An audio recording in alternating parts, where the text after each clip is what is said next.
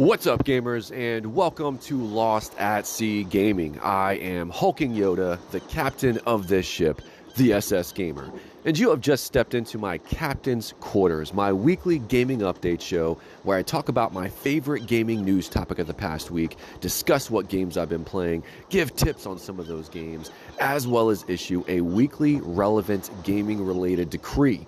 This week, it's all about Hitman 3's new content and roadmap coming for 2022, as well as more 20th anniversary Xbox celebrations and a remake of one of my favorite RPGs. So let's talk about it and dive right into the episode with my news catch of the week.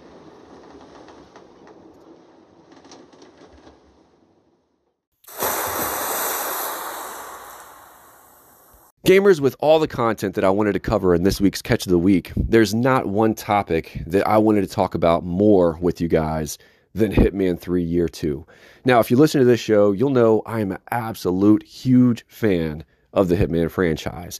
Earlier this year, played through Hitman 3. I loved it. I got a review out there if you want to hear my detailed thoughts. But I loved it so much that I immediately, as soon as those credits rolled, jumped into Hitman 2 the one in the World of Assassination trilogy, not Silent Assassin, just to clarify. Because I never got to it. When it released, I didn't get to it. And the years since, I never jumped on. Well, as much as I loved Hitman 3, I just had to know what that second chapter of the Hitman World of Assassination trilogy was all about. Did I like it more than Hitman 3? Find out. I also have a review out there for that as well. And then just during the hype of all this Hitman obsession in the beginning of the year for me, me and good friend of the show, Graveyard Gamer of Graveyard Gamer podcast, right here on Anchor and many other platforms, he and I did a joint episode which I called Hitman in Between the Levels. Check that out. It talks about our favorite levels and missions in the series, our favorite game of the franchise, our favorite loadouts. All those cool little details are in there. Great conversation, a great time. So check those episodes out if you're a fan of the Hitman franchise. But as far as Hitman 3 Year 2, so IO came up this past week and they made some announcements that there was some new content coming and I'll get to that in just a second, but I just want to say one thing that really made me very happy to hear. And the one thing they first started out everything with was saying that Hitman 3 has been the most successful Hitman game yet. And for me, that's a big deal because for IO Interactive and for the Hitman franchise, just in general, it's been kind of a roller coaster ride as far as success or the definition of success from title to title. You know, you had Hitman Absolution and all the drama that became between IO Interactive and Square Enix and the fallout that came from that. And that's how we kind of got the episodic release of Hitman 2016. And then you go into Hitman 2 and that's why we got static cutscenes and not actual movement during all the cutscenes in between missions, was because the funding just wasn't there from a major big publisher. There's just been so much going on, and IO stuck with it. And man, did they reap the rewards and the benefits of being patient, I would say. And good for them. So, over 50 million players have played these games across the trilogy. So across three games, they've had over 50 million people playing them, which I think is awesome. And Hitman 3 specifically, we'll just say, is going to begin on January 20th of 22, and they're going to announce the official roadmap of content for the year. And that is actually going to be pretty extensive. It's going to go throughout the entire year with new maps, new storylines, new modes, and as they say, quote unquote, new ways to play, I can only speculate as to what that means. Now, in addition to this, they also announced they were bringing ray tracing to PC as well as VR to PC in January. The game did launch, believe it or not, if you didn't know this, with PlayStation VR last this past January. And there is going to be a new way coming out to play uh, elusive targets, which is going to be a brand new game mode called Elusive Target Arcade. So in this, they say, quote, prepare to take on the ultimate elusive target challenge and a challenge to the established formula in this fan favorite game mode. All elusive target arcade content will be permanent additions to the game. Full details on how this works is going to be shared in January of 2022. Now, I don't know exactly what that means there. Uh, again, speculation runs rampant as to what that means. Elusive Target Arcade. If you don't know what elusive targets are, it came up with the first Hitman 2016 of the World of Assassination trilogy. Basically, what you do is they had timed targets. They would release a target online. There was a set amount of time that you had to hop into the game world and take out this target. The big stipulation is you have one shot, one opportunity. You die, that's it. You can never again attempt to go after that elusive target. If you get caught, whatever the case may be, however you may potentially fail a mission, there is no retry, there is no reload. You get that one shot and that's it. So that made it extremely intense, but a lot of fun at the same time whenever these things came out. And I personally love them. So I'm very interested to see exactly what the details of Elusive Target Arcade are. Now, there was another spot that they had down there at the bottom of the different scrawl of stuff, and it said redacted. Now, obviously, that's a little tease as to what we can expect. That there's probably something bigger than just these basic quote unquote announcements of an elusive target arcade mode and you know more content and yeah, I can't wait to see what it is. I personally, I'm hoping that it's expansion missions or areas in the vein of the two that they did for Hitman 2. Now, those two, oh my, ooh, those are two of my favorite Hitman missions ever. As far as the locations, the targets, the way that you can take out your targets. Man, guys, it was such an amazing time in both of those expansion content missions. So if we're talking those kinds of missions for Hitman 3, whew, I am super stoked for that. So I don't want to get too far ahead of myself or too excited, but that is exactly what I want from this content. In spring 2022, they said that we're going to get a major update to the game, and stay tuned for more details, of course. So that's all we got from IO as to the specifics or non specifics of what we can expect. But the fact that we have a second year of content, or that they're calling it Hitman Year Two, as we've seen with Assassin's Creed Valhalla, there's a year two of it coming this year. A lot of these games are going to second seasons worth of content and just really expanding the longevity of an individual game, which, you know, I, I think it has both its pros and cons.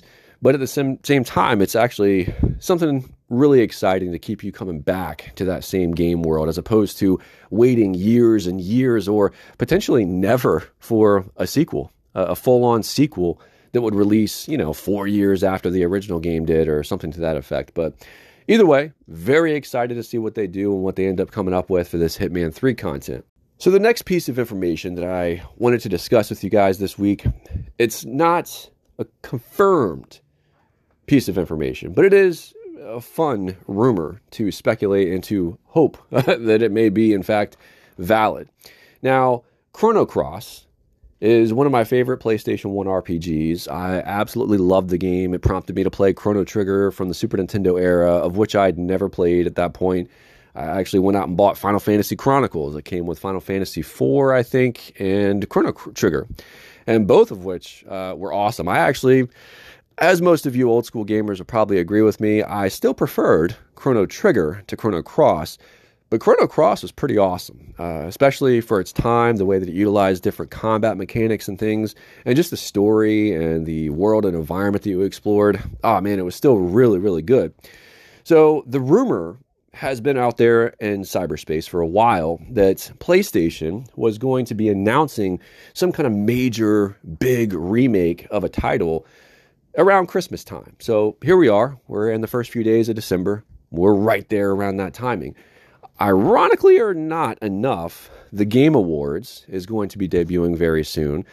And that is kind of the timing of it, is when it was rumored that maybe PlayStation would make this announcement at the Game Awards. So we'll wait and see. We're not very much far away from that. But you take that piece of information and you couple it with a big remake that was mentioned by a folk singer Abba McMahon on an Irish radio station back in October. And he claimed that he was making a song for this purported major remake. And the rumor is that it is, in fact, a remake of Chrono Cross, the one from the PlayStation era. And uh, Baker's sources actually tell him that it's a multi platform title as opposed to a PlayStation exclusive title. So it's one of those things where maybe PlayStation has the exclusive announcing rights or something to that effect, or maybe it'll be exclusive to PlayStation initially. Who knows? None of this may be true, but the fact is, it got me thinking about Chrono Cross and Chrono Trigger again. And I'm like, yeah, that is a series that honestly I had forgotten about. And I would love to see an updated version of that series and of that world. It was just such an awesome world to play around in. So we'll see what happens. Again, we're right there around the Game Awards. So hopefully, if we do see something, it'll come from there. And man, I'll keep my excitement in check until we know something a little bit more concrete. But the last thing I really wanted to touch base on with you guys this week in, in this segment is the 20th anniversary celebrations of Xbox. And I guess I should say the continued celebration because every week it feels like there's something new that they are releasing or are doing as part of the celebration of the brand. And this past week, I just absolutely went nuts over Xbox Museum. I'm sure a lot of you listeners out there may have checked it out. And basically, what Microsoft has done has created this 3D interactive museum of the history of Xbox that you can download or just jump right into from the website on your phone or tablet or whatever device you seem fit. Now, I jumped in and man, it is just, it's so amazing to go back 20 years and a lot of the really cool information that Microsoft has on display here. You can listen to little audio clips or watch video clips of different developers and designers of the console and the different things over the course of the history of the console. The Rock, obviously, with Bill Gates, that's synonymous at this point with the reveal of the original Xbox. That's on there. Uh, original concept designs and pictures of what the Xbox and the controller and all these different things look like. Halo and its 20 year history. There's a whole segment that you can go to and explore uh, just on Halo. But the biggest thing to me was your own personal museum. That's right. However long you've been on Xbox Live or what is now the Xbox Network, you have that history recorded for you right there in your very own personal museum. And I thought that was amazing because I personally am a glutton for stats and I love looking back over my career in a sense and, you know, different things that they called out, like how many games I've played over the last 20 years that they've tracked on Xbox. And uh, I just, I wanted to share a few of them with you that I thought was just pretty awesome. 743 actually is the number of games that I've played over the course of now four console generations. 11,593 achievements unlocked, a third of which are rare achievements, which kind of baffled me because rare achievements have only been around not too too long in the whole grand scheme of the 20 year history of Xbox, but already a third of the achievements I unlocked are rare. Now, my most played game of all my Xbox career did not surprise me. It is The Witcher 3, which is also, in fact, ironically, my favorite game of all time. So it would kind of stand to reason that my favorite game of all time will be the game that I've played most over the last 20 years of Xbox. Now, my top five played games, they were very interesting as well. Starting with five and going down to one, we have Assassin's Creed Odyssey. Number four is Valhalla. Number three is Final Fantasy 15. Number two is Mass Effect Andromeda. And number one is The Witcher 3, of course.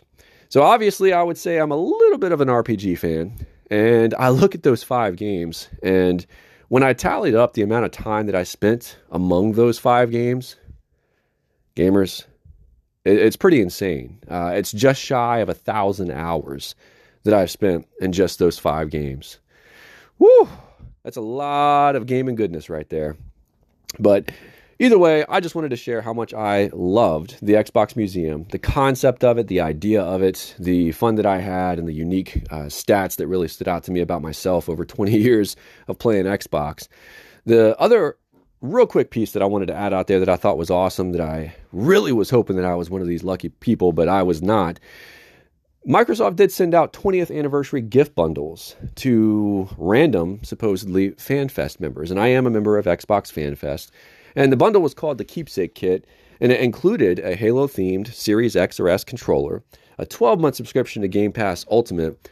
But the biggest thing that I was most excited about, that I would have loved to have had, is a crystal plaque that has that person's gamer tag laser etched on it it just looked awesome. Some of the different posts I had seen on Twitter or Instagram, and man, that would have just been really cool to display. But in general, I just thought it was really cool that Microsoft did something like that. So, that is what I have this week that really stood out to me in the news world of video games. So now let's open up my captain's log and see what games I've been playing.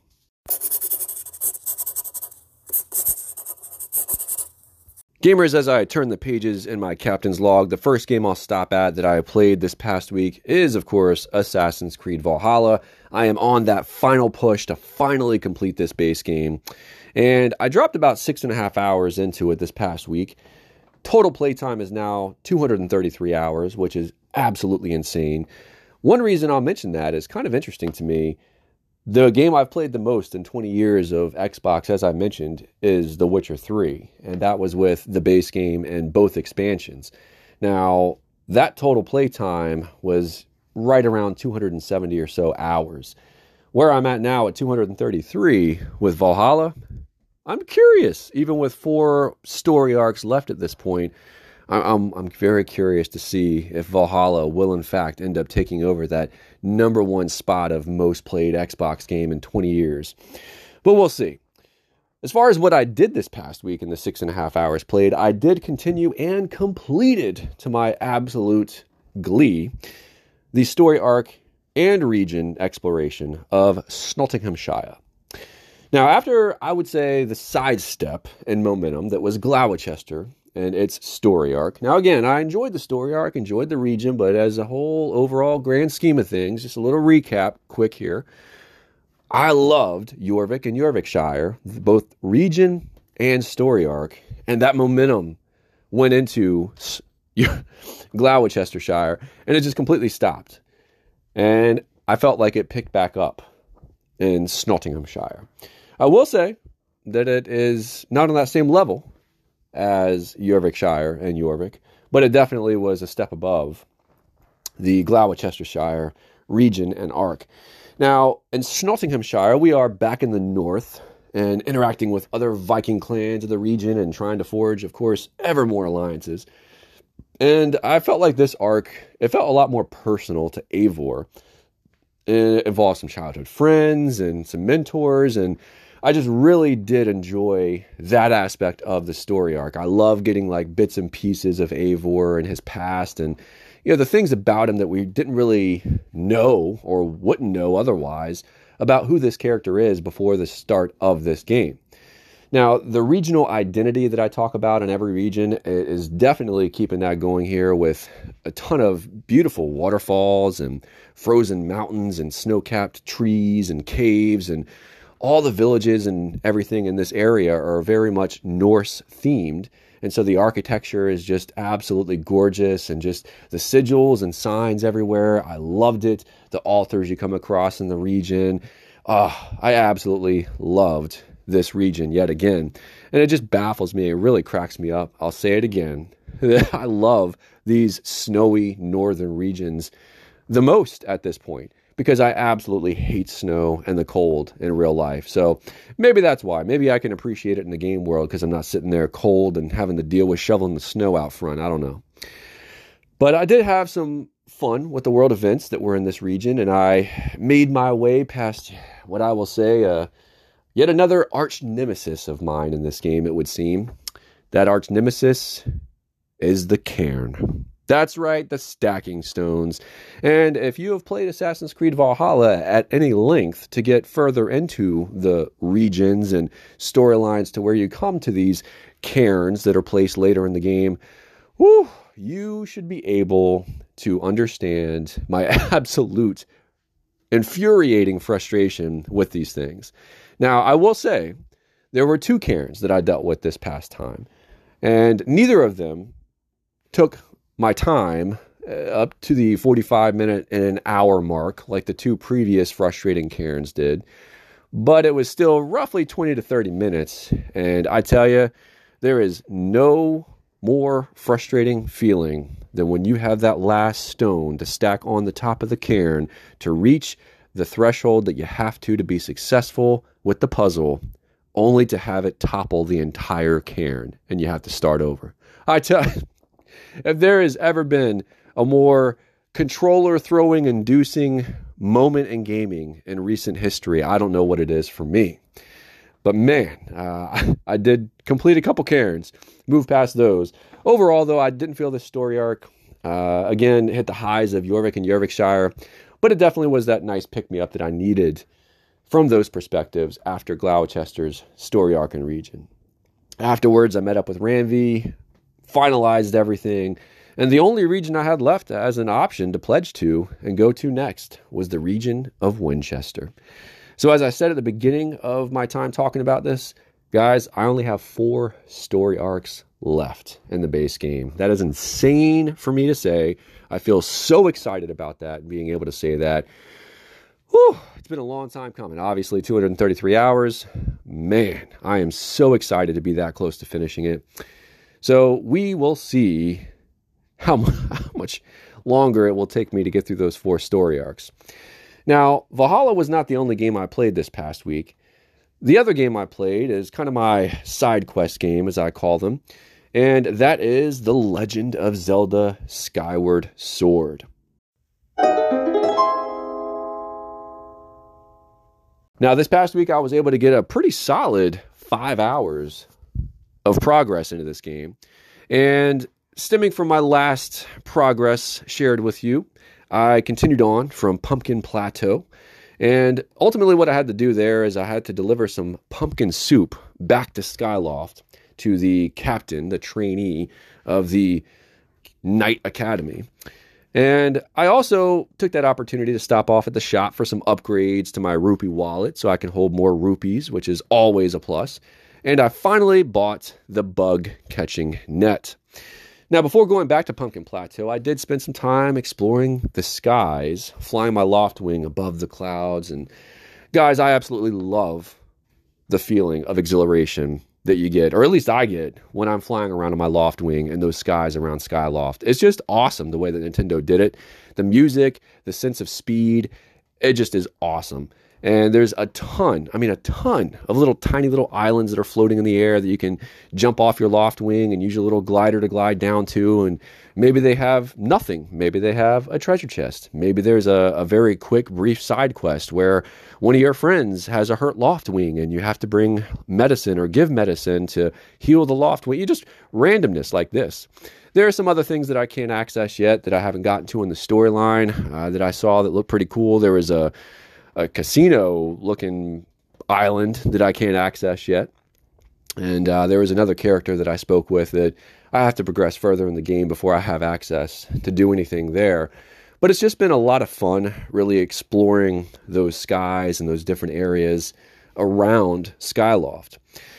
Now, I did make it back to Pumpkin Plateau and confirm that soup delivery. And I ultimately made my way back to Faron Woods and as I was making my way back to the Skyview Temple, guys, something happened to me that I never thought that I would be sharing with anyone about a gaming experience of mine. I'm in the woods, I'm going around minding my own business, and there's a couple of birds that are enemies in this game. And, you know, I go over to them to try to initiate the attack sequence and taking them out. I got to tell you, something happened that I paused and looked and said, no, that did not just happen. I got to make sure that that did not. That must have been just. I'm seeing things. Well, as I continued to circle around, I was not seeing things. If you haven't played Skyward Sword HD, let me just tell you, these birds will poo on you. and I am not joking.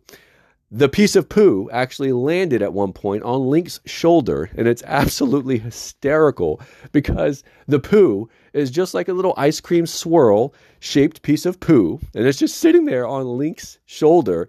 It has the little gas image emanating from the poo, and Link is sitting there, ugh, shaking his head. Oh my, god, it was absolutely hysterical and almost made my highlight of the week this week because I have never seen anything like that in any game I have ever played. And I'm not even joking. I am not joking. I promise you. I should have recorded it. I should have posted it. but I did not, unfortunately. So ultimately, I made my way into the Shadow Temple, or uh, the Skyview Temple.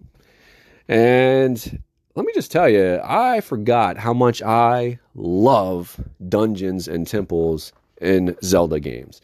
It's just something beautiful about them. The way that they're designed and laid out, the way the maps are so perfectly drawn and help you and guides you in a way that even sometimes is is subliminal. You don't even realize it. But just the dungeon and layout and level design is so expertly crafted. I love it. The way the puzzles are, everything kind of connects together. Like everything connects together. If there are these rubies that you have to shoot with your slingshot to open a door, it'll open a door over here that you can then activate a switch that'll flood the room next to you so you can gain access to a higher it's just these all these things and i'm sure many of you if not all of you have played zelda at some point in time and know exactly what i'm talking about but as i stated before it's been a while since i played zelda so this was awesome for me to experience again after all these years and you know the enemies in this dungeon man there were some well i'm not gonna lie there were some annoying enemy types that were new and specific so far to this dungeon the large spiders Ugh so if they are right in front of you, you know, it's not too bad. You just kind of do a up, uppercutted type swing with your sword and flip them on their back, and then you can do, you know, like a death uh, death move where Link jumps in the air and stabs them. But it's the ones that are hanging from a web from the ceiling that really frustrated me because you have to hit them left to right or right to left in order to swing them side to side and have them spinning around so that you can shoot their specific, I guess, weak spot on their belly with your slingshot.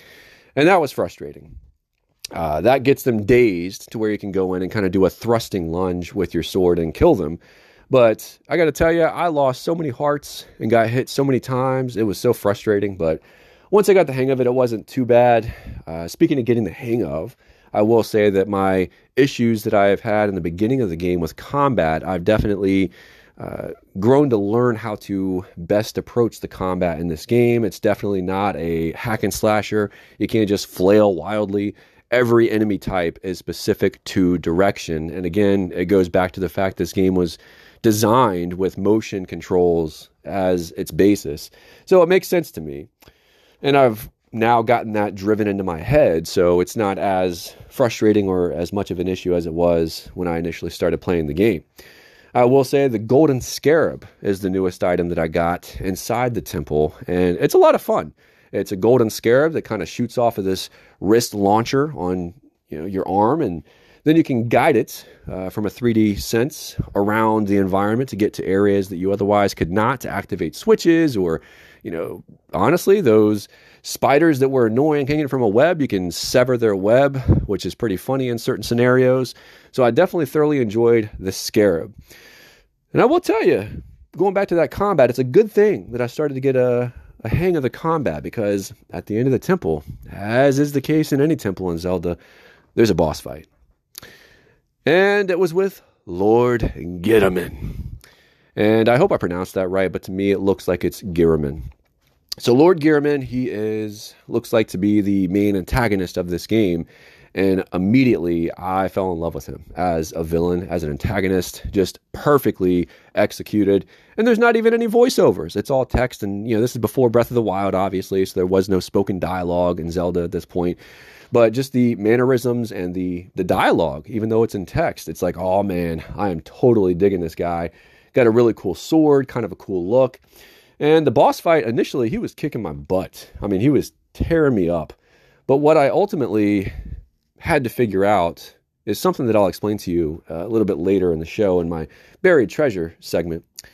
But ultimately, I thoroughly enjoyed the boss fight. Uh, and after the boss fight, the story will take you back to Skyloft. And I did at this point stock up on some Deku seeds, and I bought a newly available iron shield for Link. And it's amazing because that shield is not breakable or damageable by fire like the previous wooden shield was that I had, but it is susceptible to electricity. So definitely looking forward to seeing what that means. Now, I took some time to go bug hunting and I used my bug net and caught some butterflies and beetles. Ultimately, I finally made my way to the next major location that appeared on the map, which was the Eldin Volcano. And I pretty much have just touched down there and kind of very loosely started exploring the area. But I'm loving it so far. Uh, the embers that are kind of floating in the air and the, the receding lava, and then it fills back up and covers certain passageways for you, and the way that the level design, again, is set up. I've really, really enjoyed it so far. Uh, the Mogmas, I've met them. They're self proclaimed treasure hunters of the area. Seem like pretty cool characters, trying to help them out so far. But I thoroughly, thoroughly enjoyed my time in Skyward Sword this past week, and I can't wait to continue on in my adventure. Now, let's go see what possibly could have been a highlight of the week that was not being pooed on by a bird.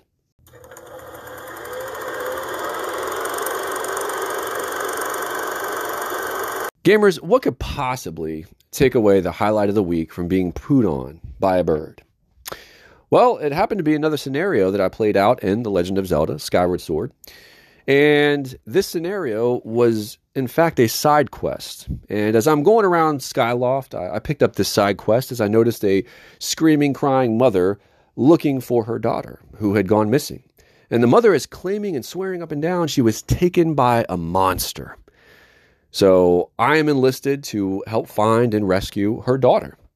So as I go through, it's pretty much now Detective Link at this point, and it's talking to the different Skyloft residents and trying to see if anybody saw this daughter or this monster or where the location of these sightings may have been.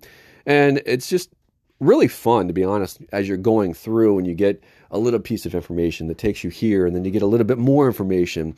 And ultimately, it took me to this man at the inn, which was at the Pumpkin Plateau. And he had been there before when I had first gone to the Pumpkin Plateau. And it was ironic to me because he was talking about some things that at the time obviously had no relevance to me, but now it made all the sense in the world what he was talking about. So either way, I go back and I speak with him, and he tells you this really cool story about a demon, a tombstone, and a storage shed. And that's all I'm going to say because I don't want to completely spell it all out for you guys. But let me just say that once he tells you these clues, you pretty much know what you have to do. And it has to be done in Skyloft at night.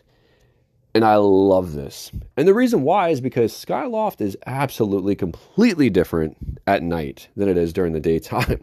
There's no overworld music playing. Monsters are around and you can get into combat and fight off these monsters. And there's different characters that are out and about, NPCs and different things that you can do at night that you can't do during the day. And ultimately, it was just awesome. The payoff, the the monster, the demon, and the daughter, and everything that happens in conclusion, it was just great. I also loved that it really wasn't drawn out either. I, I, feel like within a half an hour, I had done everything that I needed to do from first speaking with the mother and accepting the quest to the finalization of the quest. So again, it, it wasn't drawn out. It wasn't hours long. It was just perfectly tight and compact and a lot of fun, and I absolutely loved it. Hence, my highlight of the week. Now, let's go open up the Buried Treasure Gaming Chest and see what tips I have for you in The Legend of Zelda Skyward Sword HD. Gamers, the moment I completed the boss fight against Lord Ghirahim, I knew this was going to be my Buried Treasure Gaming Tip of the Week. Boss fight! So, as far as the boss fight is concerned, the biggest tip I will tell you is the very first stage of the boss fight, you have to pay attention to the direction of his hand and give him a second or two. Don't be too afraid to let him walk close enough to you to fully perform the direction of the animation of where he's placing his hand. Because, again, as I said earlier, and upon finding out, combat is all about directionality in this game because of the motion controls. So pay extremely close attention to whatever direction his hand is going in. Now, at other points in the boss fight, there is a charge attack that he has that at first I felt like it was unavoidable. No matter what I did, he kept hitting me with it, and it was really getting on my nerves and frustrating me a little bit. But I soon realized that if you are sprinting and then roll to dodge, you can get out of it. You just have to time it just so perfectly. You could also block with your shield, but again, if you have a wooden shield, which at this point is the only option, it eventually will break with just a few hits. So, my recommendation is sprint and roll and just time it perfectly. Now, you could also, if you are using the shield to block, if you don't have the time to roll out of the way, or if you just can't even uh, get the sprint going quick enough and you have to block with your shield, make sure to have a restorative potion with you because what that'll do is that heals your shield essentially, plus it gives you back a few hearts on your own health bar. And I would say ultimately, when it comes to his projectile attacks, if you want to dodge those, just keep the camera panning around him in a circular motion do the Z target lock on him and just keep going left or right in that circular motion around him, and you should have no problems dodging those projectile attacks. Now, you combine these three methods throughout the course of the stages of this boss fight, and eventually, you know, you get your hits in in between, you will be victorious. Now, let's go check out this week's Captain's Decree.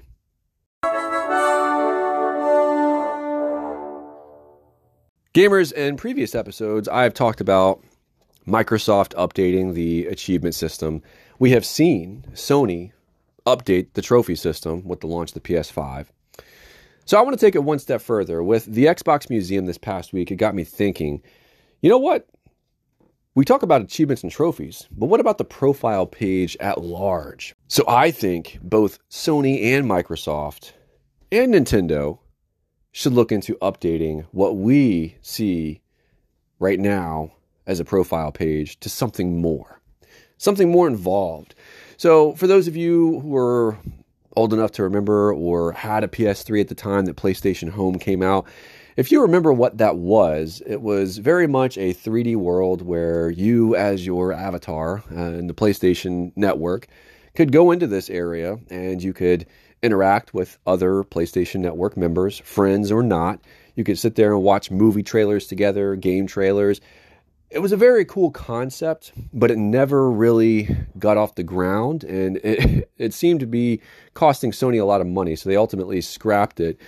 Unfortunately, I don't feel like it was ever given the opportunity to really blossom into the potential that it had.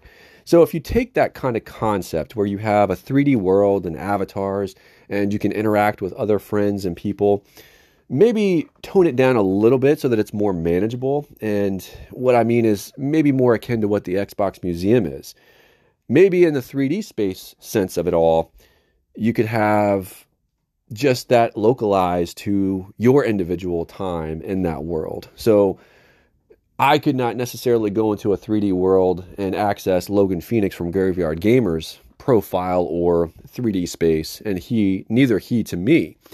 But we could do it individually on our own consoles and see our own accomplishments in a 3D space sort of way.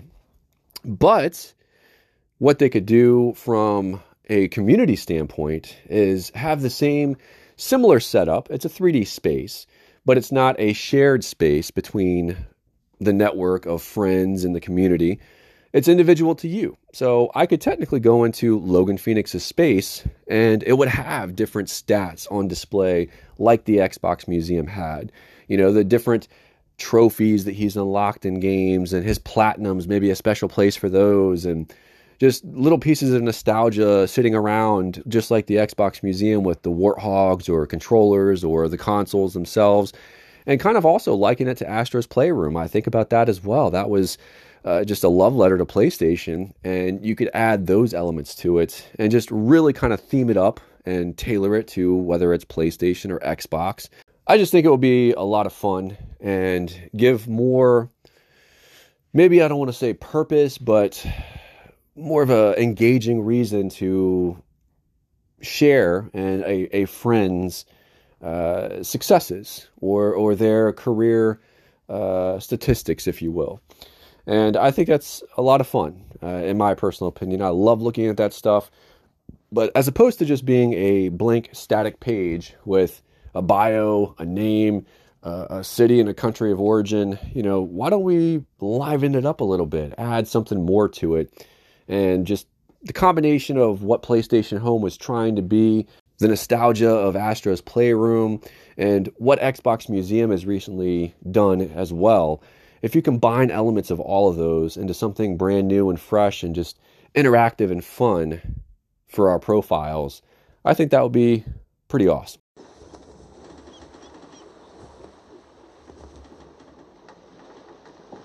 That'll do it for this week's episode. I hope you've enjoyed your time aboard the SS Gamer.